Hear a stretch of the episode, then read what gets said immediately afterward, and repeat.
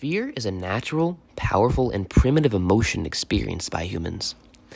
Fears can hold people back from doing the things they want to do, but people also decide to face their fears in certain situations.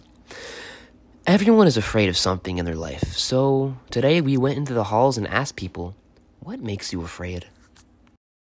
Um, I mean, sometimes I get afraid, like when I don't try my best, because like I know that like I was in control of something, but like because I didn't try my best, like I didn't, I didn't fulfill as much as I could. So that makes me afraid that I don't, if I don't try my best, then I won't achieve the maximum that I can achieve and excel. Yeah. Thank you. Spiders. What makes me afraid?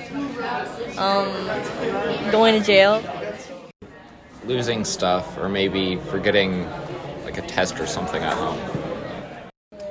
where I might be in 10 years. something happening to my kids.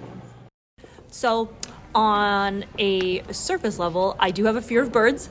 That makes me afraid.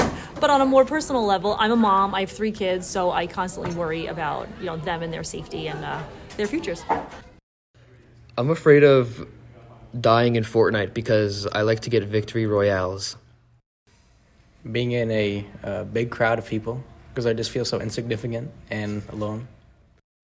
Uh, college because you know it's something that I feel like is so- that most people should have regardless if they don't have any skills and if you don't you kind of limit it to your job choices. This podcast was created by Angel Mera and Noah Schneiderman.